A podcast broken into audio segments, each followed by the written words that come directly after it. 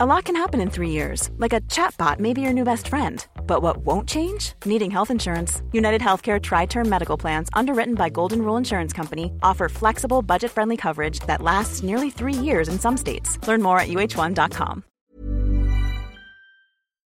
Bienvenue pour cette nouvelle émission, ravi de vous retrouver pour évoquer un élément, un événement extrêmement important dans l'histoire des États-Unis d'Amérique, puisqu'il s'agit de la guerre de sécession, une guerre débutée en 1861 qui s'est terminée en 1865. Quatre ans de guerre qui ont largement contribué à façonner l'histoire contemporaine des États-Unis. Pour parler de la guerre de sécession, je reçois cette semaine Vincent Bernard. Bonjour. Bonjour. Merci beaucoup d'avoir accepté notre invitation. Vous travaillez sur euh, l'histoire militaire, vous êtes membre de la rédaction du magazine Guerre et Histoire, vous avez publié plusieurs ouvrages sur la guerre de sécession, et notamment un ouvrage récent qui est paru chez Passé Composé, intitulé La guerre de sécession, la grande guerre américaine.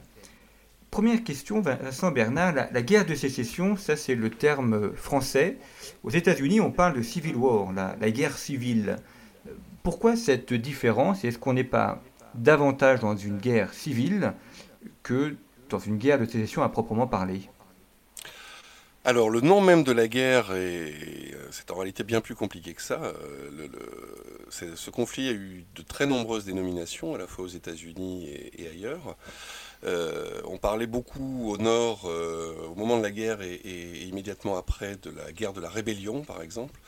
Et au sud, euh, on lui a donné divers noms, euh, allant jusqu'à la guerre de, guerre de l'agression du Nord, euh, guerre entre les États ou divers autres, noms. Et guerre de sécession, c'est celui qui est, qui est, utilisé en Europe depuis l'origine, en fait, depuis l'époque même. Euh, aujourd'hui, c'est vrai que le, terme de guerre civile est fait à peu près consensus euh, aux États-Unis. Euh, moi, je lui préfère à titre personnel de guerre de sécession, qui est plus descriptif, et je trouve que vu d'Europe, c'est intéressant parce que ce qui se joue aussi dans ce conflit, alors ça ne veut pas dire que le terme de guerre civile est impropre, ça veut dire simplement que ce qui se joue, c'est le devenir des États-Unis finalement, qui est une, qui est une, une nation en gestation à cette époque, qui aurait très bien pu euh, être partitionnée en, deux éléments, euh, euh, comme certains empires ont été détruits à travers l'histoire en Europe également. Et donc cette, ce terme de guerre de sécession finalement montre bien, décrit bien la situation. Une partie du pays pour quelles qu'en soient les raisons, cherche à euh, rompre les liens avec l'autre partie du pays pour être indépendant.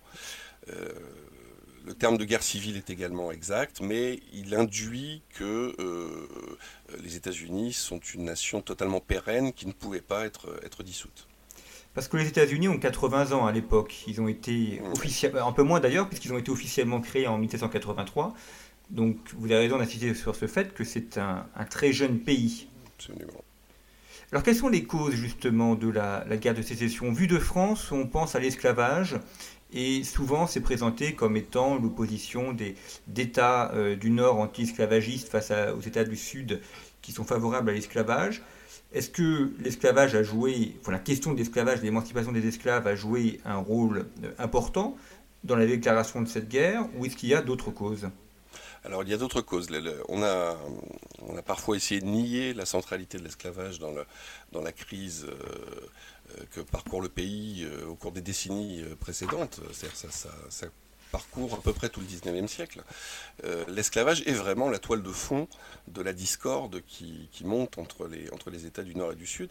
Mais au-delà, c'est quelque chose qui est beaucoup plus compliqué, parce qu'il y a des intérêts d'une part économiques euh, qui, sont, euh, qui sont liés à l'esclavage et qui sont liés aussi à, la situation même des différents États. et puis il y, a, il y a une question de, j'allais dire presque de civilisation, c'est-à-dire que le, Nord et le Sud prennent des, des trajectoires totalement divergentes enfin, ou en tout cas de plus en plus divergentes, et au fil des décennies parviennent à rester relativement soudées euh, euh, grâce à un certain nombre de compromis. Euh, mais on sent bien qu'effectivement, il y a deux, peuples finalement qui sont en train de diverger fortement à tous les niveaux. Donc l'esclavage constitue la toile de fond de ce, conflit, la toile de fond de cette crise, sans l'englober entièrement. C'est-à-dire que euh, c'est la, la, la cause nécessaire mais non suffisante pour expliquer la, guerre civile. Parce qu'on a un sud qui est plutôt agricole et un nord qui est plutôt industrialisé alors, pour faire simple, oui, disons que le Nord est en train de s'industrialiser à l'époque de la guerre de sécession. Il ne faut pas, exagérer non plus le, phénomène. C'est encore une. Euh, il y a des, de, vastes pans du Nord qui sont encore très ruraux. Hein. Si on prend tout le Midwest, l'Ohio, l'Indiana, le Missouri, ce sont des régions encore euh, quasiment pionnières pour certaines. Donc, le Nord est en train de s'industrialiser, donc forcément à des intérêts manufacturiers qui incitent à un certain protectionnisme vis-à-vis de, en particulier de, des biens produits en Europe. Et le Sud, euh, lui, doit sa richesse aux, cultures de rapport, euh, et en particulier le coton, qui a prend une, une, place absolument prépondérante au fil des décennies à cette époque dans son économie, qui ne peut être cultivé que dans le sud, et qui réclame une main-d'œuvre importante et de préférence captive, puisque euh, c'est une des raisons pour lesquelles le, Sud s'accroche autant à l'esclavage, c'est pour cultiver le coton et pour l'exporter, ce qui, ce qui crée aussi une dynamique assez, euh, assez libre-échangiste. Donc, encore une fois, c'est une, on a l'esclavage en toile de fond de cette différenciation économique entre le Nord et le Sud. Alors, il y a l'événement déclencheur, les élections de 1860 et l'élection de, Lincoln. Euh, vous montrez dans votre ouvrage que le, conflit couvait depuis longtemps et placé c'est l'élément déclencheur, mais qu'en réalité, la tension était extrêmement forte entre les différents États. Oui, oui, absolument. Alors, euh, le Nord et le Sud ne forment pas deux blocs, euh, deux blocs monolithiques. Hein. Il y a au milieu de ça ce qu'on appelle les bordered states, qui sont, qui, sont à la fois un ciment et, une, ligne de, enfin, une, ligne frontière, j'allais dire, entre les, deux mondes. Et le, les crises successives qu'ont connues les États-Unis. Il y a déjà eu un compromis en 1820 euh, qu'on a appelé le compromis du Missouri euh, pour connaître, pour savoir, enfin pardon, pour déterminer l'expansion possible de l'esclavage. Euh, il y a eu un autre compromis en 1850 au moment où la Californie et tout l'ouest en fait du continent a été, été absorbé par les États-Unis. et de tout au long des années 1850, la question de l'esclavage monte. On, échappe une première fois à une crise euh, en 1857, lorsque euh, est élu le président Buchanan, qui est un modéré et un attentiste, euh, qui permet donc de différer un petit peu la crise entre les, deux, les deux partis. Et c'est finalement l'élection de 1860 qui, qui, rompt qui véritablement le, le, charme, j'allais dire, euh, qui, qui, tenait encore soudé les deux parties du pays et qui apparaît pour, pour certains sudistes les plus intransigeants comme une véritable déclaration de guerre. Alors, quel est l'état de l'armée américaine à l'époque, puisqu'on va parler de guerre Aujourd'hui, évidemment, quand on pense aux États-Unis, on pense à la première armée du monde et ils ont euh, des moyens techniques extrêmement importants. Mais euh, à l'époque, euh, quel est l'état réel de cette armée, sachant qu'elle elle a commencé à affronter, les, populations indiennes, euh, mais elle n'a pas eu encore à, faire de, très grands conflits. Alors, il y a eu plusieurs guerres importantes, à commencer par la guerre d'indépendance, évidemment, même si elle est particulière. Il y a eu la guerre de 1812 contre l'Angleterre et, et, la guerre contre le Mexique de 1846, qui ont à chaque fois mobilisé plusieurs dizaines de milliers de volontaires. Mais euh, une des caractéristiques des États-Unis, euh, des jeunes États-Unis, c'est d'avoir une armée régulière euh, extrêmement limitée, pour ne pas dire indigente, qui doit être de l'ordre de 7000 hommes dans la première partie du siècle et qui monte au moment de la guerre de sécession, elle ne dépasse pas 15 000 hommes. qui sont formés en quelques régiments, qui en plus sont dispersés sur, sur des territoires immenses, puisqu'ils servent essentiellement à surveiller les territoires euh, nouvellement colonisés, à, faire la chasse aux Indiens euh, dans, un certain nombre de régions, ou en tout cas à les surveiller, et à assurer la colonisation de la Californie, de l'Oregon. Donc ce qui fait que non seulement cette armée est minuscule, mais qu'en plus elle est totalement dispersée, et ne reste sur les territoires euh, de l'Est où va éclater la guerre que quelques, finalement, quelques compagnies d'artilleurs pour, pour défendre les forts et une poignée de marines à Annapolis, mais c'est vraiment, vraiment rien du tout. Euh, ce qui veut dire qu'en fait, on aurait une armée à deux vitesses, une, armée nationale, et puis des armées dans chacun des États? Alors c'est un, un, principe de, même un des principes fondateurs des États-Unis, c'est qu'effectivement le, la portion fédérale donc de la ce qu'on appelle l'armée fédérale est très faible, mais elle se double en cas de danger ou en cas de conflit d'un système de milices euh, qui existent dans les, différents États et qui sont tenus, alors en 1860, ça dépend des États. Certains États maintiennent quelques milliers de miliciens à peu près entraînés et à peu près organisés, mais dans la plupart des cas, c'est quelque chose qui est totalement tombé en déshérence et qui ne, ne, sert quasiment plus. Et en temps de guerre, comme pour le Mexique en 1846, on fait simplement un appel à volontaires, et en général, les volontaires se présentent par milliers, et c'est comme ça qu'est constituée une armée provisoire le temps du conflit. Et cette armée, elle est comment d'un point de vue de l'équipement ou d'un point de la pensée stratégique? Les officiers, est-ce qu'il y a, il y a des écoles pour les former, comme on a aujourd'hui à West Point? Alors justement, en 1860, West Point est déjà la, grande école militaire du pays. Alors il y en a quelques autres euh, secondaires au niveau des États, particulièrement dans le sud, mais la, véritable école qui forme les, officiers professionnels, c'est West Point, et qui a la particularité d'être avant tout euh, une école d'ingénieurs militaires finalement. Euh, c'est-à-dire qu'elle met beaucoup l'accent sur, la topographie, sur, toutes les questions de, fortification. Et, euh, et, ça a une raison aussi profonde qui est liée à, la naissance du pays, c'est que les, officiers de l'armée américaine sont censés participer aussi au développement des infrastructures dans les nouveaux territoires. Donc on a une poignée d'officiers, il y a quelques centaines d'officiers entre ceux qui sont à West Point, ceux qui sont dans l'armée et ceux qui ont pris leur retraite euh, ou qui ont quitté l'armée euh, au bout de quelques années. Donc on a, quelques centaines d'officiers euh, professionnels formés. Alors venons-en au, conflit proprement dit. La, guerre est, finalement courte, 4 ans, mais elle est très meurtrière. Ça demeure d'ailleurs encore aujourd'hui la guerre durant laquelle les États-Unis ont perdu le plus d'hommes. Pourquoi est-ce qu'on a cette guerre qui est aussi meurtrière? C'est dû à la stratégie? C'est dû au fait que ce soit une guerre civile, justement? Alors, bon, quand on dit qu'elle est courte, euh, on, peut, au contraire penser qu'elle est assez longue pour l'époque, puisqu'en général, les guerres, si on prend, si on prend l'exemple des guerres européennes, y compris les guerres napoléoniennes qui se prolongent pendant des années, mais qui sont finalement constituées d'une succession de campagnes, euh, là, on a une guerre en continu entre deux adversaires bien définis euh, qui se font face le long d'une frontière mouvante euh, pendant quatre années. Donc, c'est déjà un conflit assez, particulier de ce point de vue-là. Et, alors, pourquoi autant de morts? Parce que justement, c'est un conflit long et, et continu, qu'il y a à cette époque beaucoup de morts par maladie et par épidémie.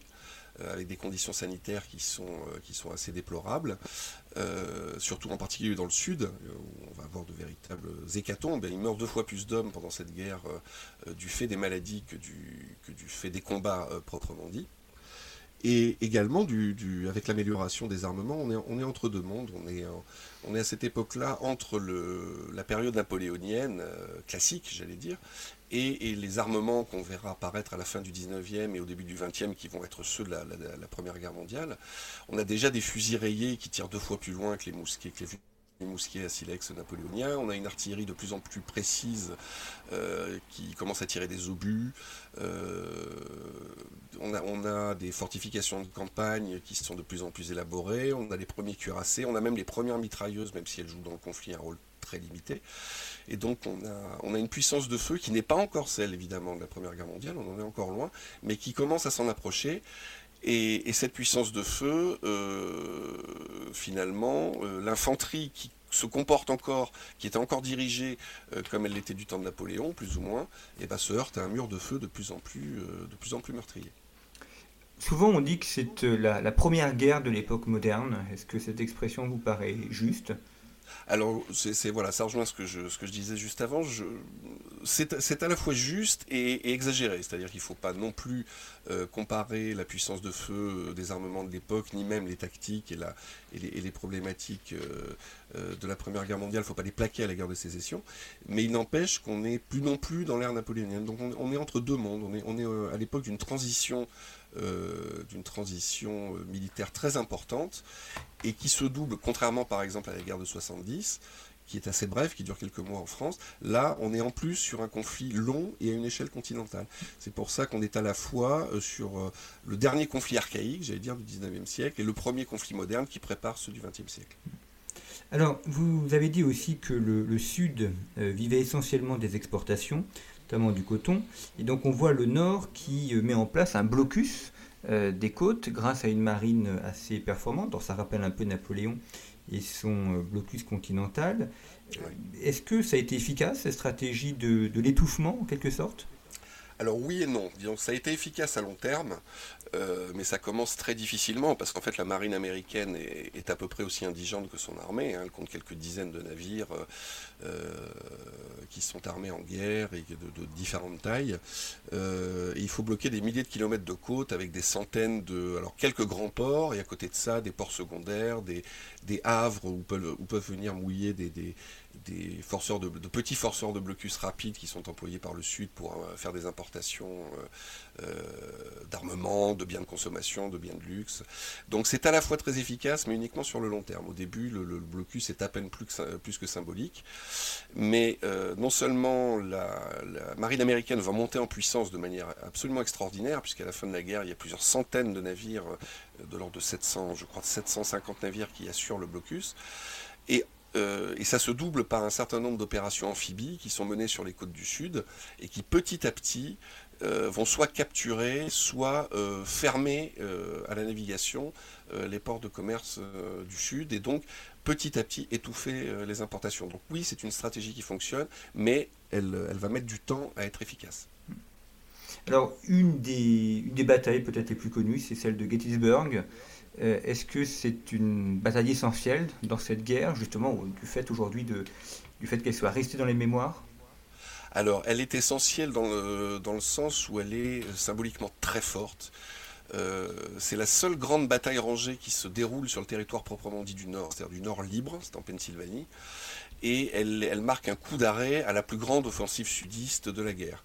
Euh, elle n'est pas décisive en soi parce qu'elle ne change en rien euh, des grands équilibres précédents.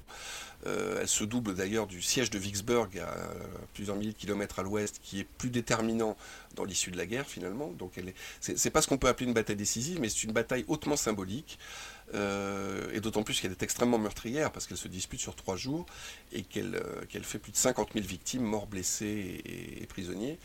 Et donc elle est effectivement restée dans la mémoire américaine jusqu'à aujourd'hui comme le, le, pinacle. À, une époque, on a, bon, maintenant ces termes-là sont moins, sont moins dans l'air du temps, mais on a parlé du test de virilité ultime de la nation américaine, avec la fine fleur des forces du Sud et des forces du Nord s'affrontant pendant trois jours sur le champ de bataille de, champ de, bataille de Gettysburg.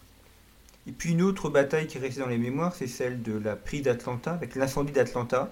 Ça aussi, ça a été un élément majeur de cette guerre alors pour une toute autre raison, c'est que le contexte de l'été 1864, on peut imaginer, comme on est proche de la fin de la guerre, on peut imaginer que la, messe est dite et que la, Confédération agonise.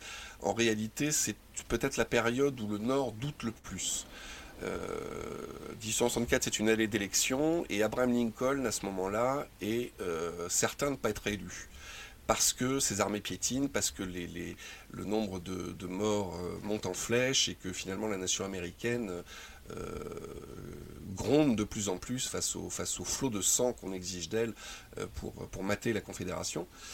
Et donc la prise d'attentat est importante dans le sens où, elle vient rompre cette espèce de statu quo euh, cette espèce d'impasse finalement dans le conflit. Et c'est un des facteurs déterminants qui va permettre la réélection de Lincoln. C'est le général Sherman qui, après avoir piétiné pendant des mois, réussit à débloquer la situation devant Atlanta, qui est une, un, nœud de communication, un nœud ferroviaire euh, très important euh, de Géorgie.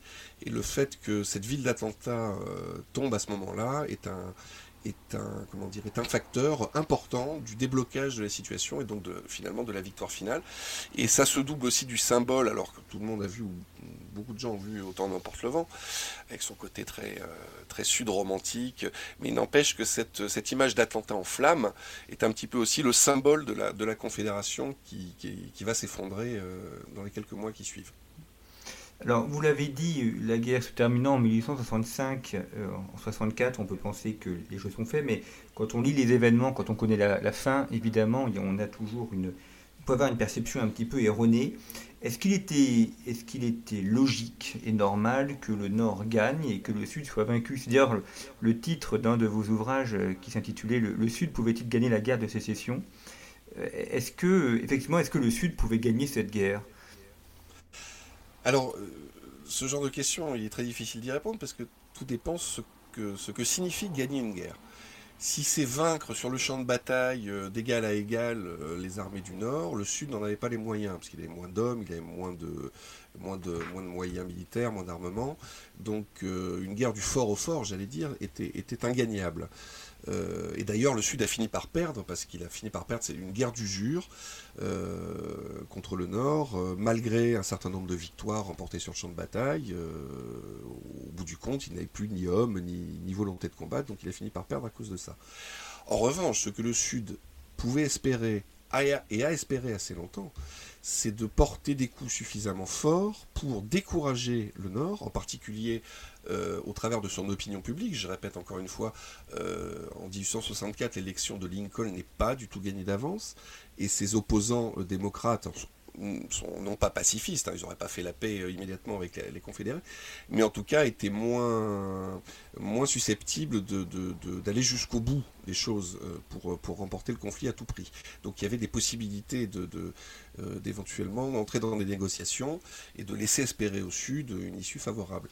Euh, ce que le Sud va espérer aussi pendant très longtemps, c'est une intervention européenne en sa faveur, c'est-à-dire de la France ou de l'Angleterre, dont les flottes auraient pu venir euh, dégager le blocus dont on a parlé tout à l'heure. Donc ce, cet espoir-là va être diversement entretenu quasiment jusqu'à la fin. C'est vraiment que dans les, la fin, toute fin 1864, début 1865, que les, derniers espoirs sudistes de, pouvoir euh, euh, forcer le Nord à, un compromis quel qu'il soit euh, va vraiment disparaître.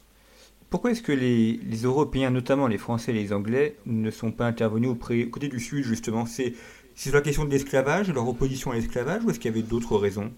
Alors, dans, une certaine mesure, oui. C'est-à-dire qu'on a, pour faire très simple là aussi, on a des chancelleries et des aristocraties européennes qui sont plutôt favorables euh, au sud, euh, ne serait-ce que parce que c'est un, une nation euh, concurrente qui est en train de croître très vite et qui, qui fait un petit peu peur, donc le, ou en tout cas qui inquiète un petit peu.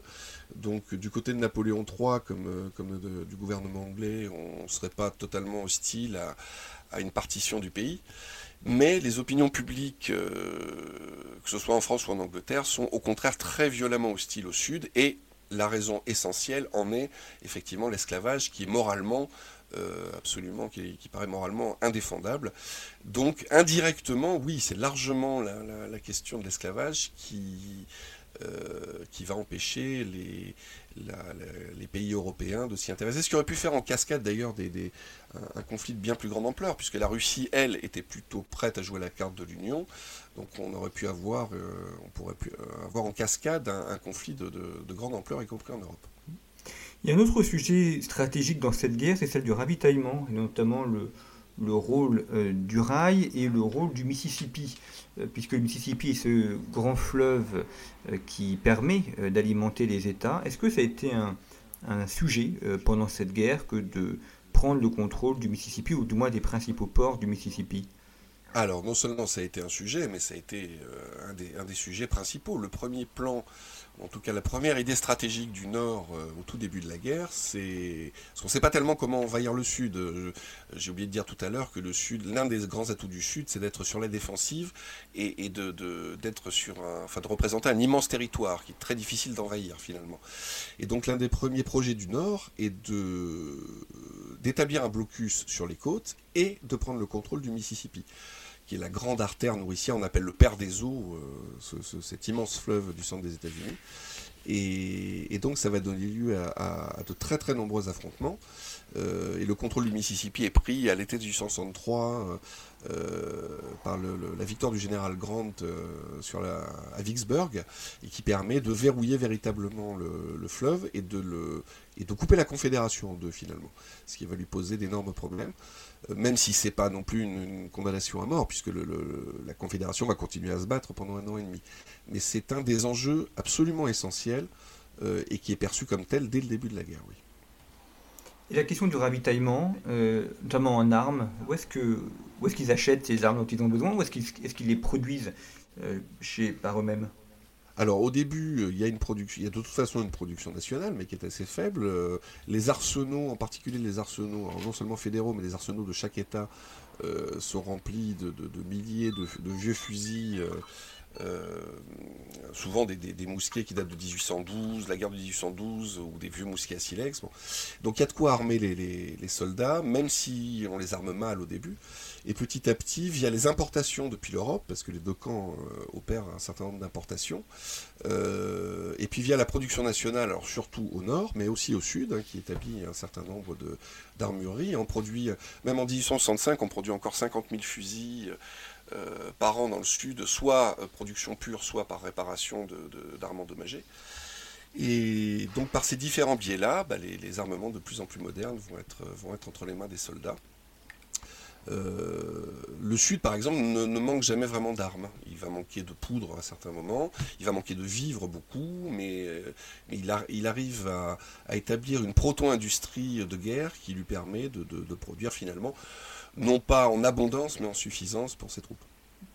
Et comment est-ce que le, Sud est vaincu Ou à, quel moment euh, ils lèvent le drapeau blanc et ils vont constater leur défaite et donc aboutir à la fin de la guerre?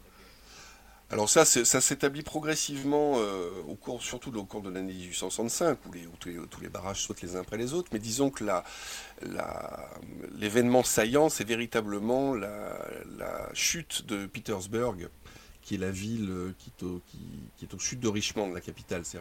Les deux villes sont, assiégées entre l'été 1864 et le printemps 65. Et c'est le général Lee euh, qui tient à bout de bras tous les espoirs de la Confédération en résistant à Petersburg. Et lorsqu'il s'effondre, son armée s'effondre en avril 1865, et après une poursuite de quelques jours, il est obligé de capituler devant le général Grant à Appomattox.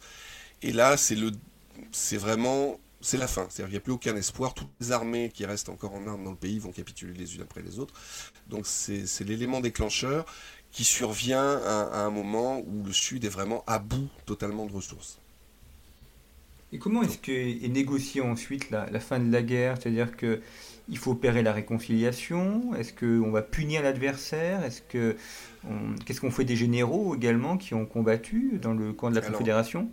Il y, a, différentes options. Euh, au nord, ce qu'on appelle les républicains radicaux voudraient punir le Sud véritablement de sa rébellion. Euh, le punir euh, au sens le, plus strict du terme, c'est-à-dire non seulement le ruiner, ce qui, advient de toute façon, et, punir ses principaux chefs. Lincoln était sur une ligne beaucoup plus modérée, c'est-à-dire il souhaitait amorcer déjà la réunification du pays dès l'origine. C'est pour ça d'ailleurs qu'il, en accord avec Grant, les conditions de capitulation des différentes armées sont très magnanimes finalement. Euh, euh, quand Lee se rend à Appomattox, on n'humilie pas ses hommes, on leur permet de rentrer chez eux, ils sont ce qu'on appelle libérés sur parole, contre leur promesse de ne, pas, de ne pas reprendre les armes, on leur laisse leurs chevaux quand ils en avaient, les officiers peuvent garder leurs armes, donc on est déjà dans une perspective de, réconciliation nationale, euh, et c'est cette ligne-là qui finalement va, va plus ou moins s'imposer avec le remplaçant de Lincoln, parce que Lincoln est assassiné quelques jours après Appomattox, et son successeur est un, est un démocrate qui s'est rallié aux républicains au début de la guerre, mais c'est un sudiste. Et il en veut à l'aristocratie, mais pas au peuple du Sud, donc il va jouer une carte justement de modération dans la, dans la période qui, qui va suivre. Et ce qui se. Enfin, c'est une période compliquée. Mon, mon, livre s'arrête à la fin de la guerre justement parce que la période ultérieure, dite de reconstruction, est extrêmement complexe où, on est finalement entre deux logiques, c'est-à-dire euh, l'émancipation des populations noires et leur, et leur, euh, leur admission dans la citoyenneté et donc euh, l'irruption de leur rôle politique dans les États du Sud, et la volonté de l'ancien, de l'ancien monde, j'allais dire blanc, de reprendre le contrôle. Et c'est ce heurt entre ces deux conceptions qui vont finir par aboutir en 1876 à un compromis entre le Nord et le Sud où finalement euh, la question noire redevient secondaire par rapport à celle de la réadmission des États. Donc, euh, si on peut dire encore une fois, j'essaie de résumer en, direct un problème très complexe, mais si on peut résumer, on pourrait dire que le, Nord et le Sud ont fini par se réconcilier sur le dos des Noirs, finalement. Eh bien, nous, poursuivrons euh, nos échanges la semaine prochaine pour rentrer dans d'autres aspects de cette guerre qui est ô combien complexe et ô combien importante aussi pour l'histoire des États-Unis. Merci en tout cas beaucoup, Vincent Bernard, de nous avoir présenté euh, en, résumé euh, cette guerre de sécession dont je rappelle le titre de votre ouvrage récent, La guerre de sécession, la grande guerre américaine, qui est paru aux éditions passées composées. Merci beaucoup pour votre fidélité et à la semaine prochaine.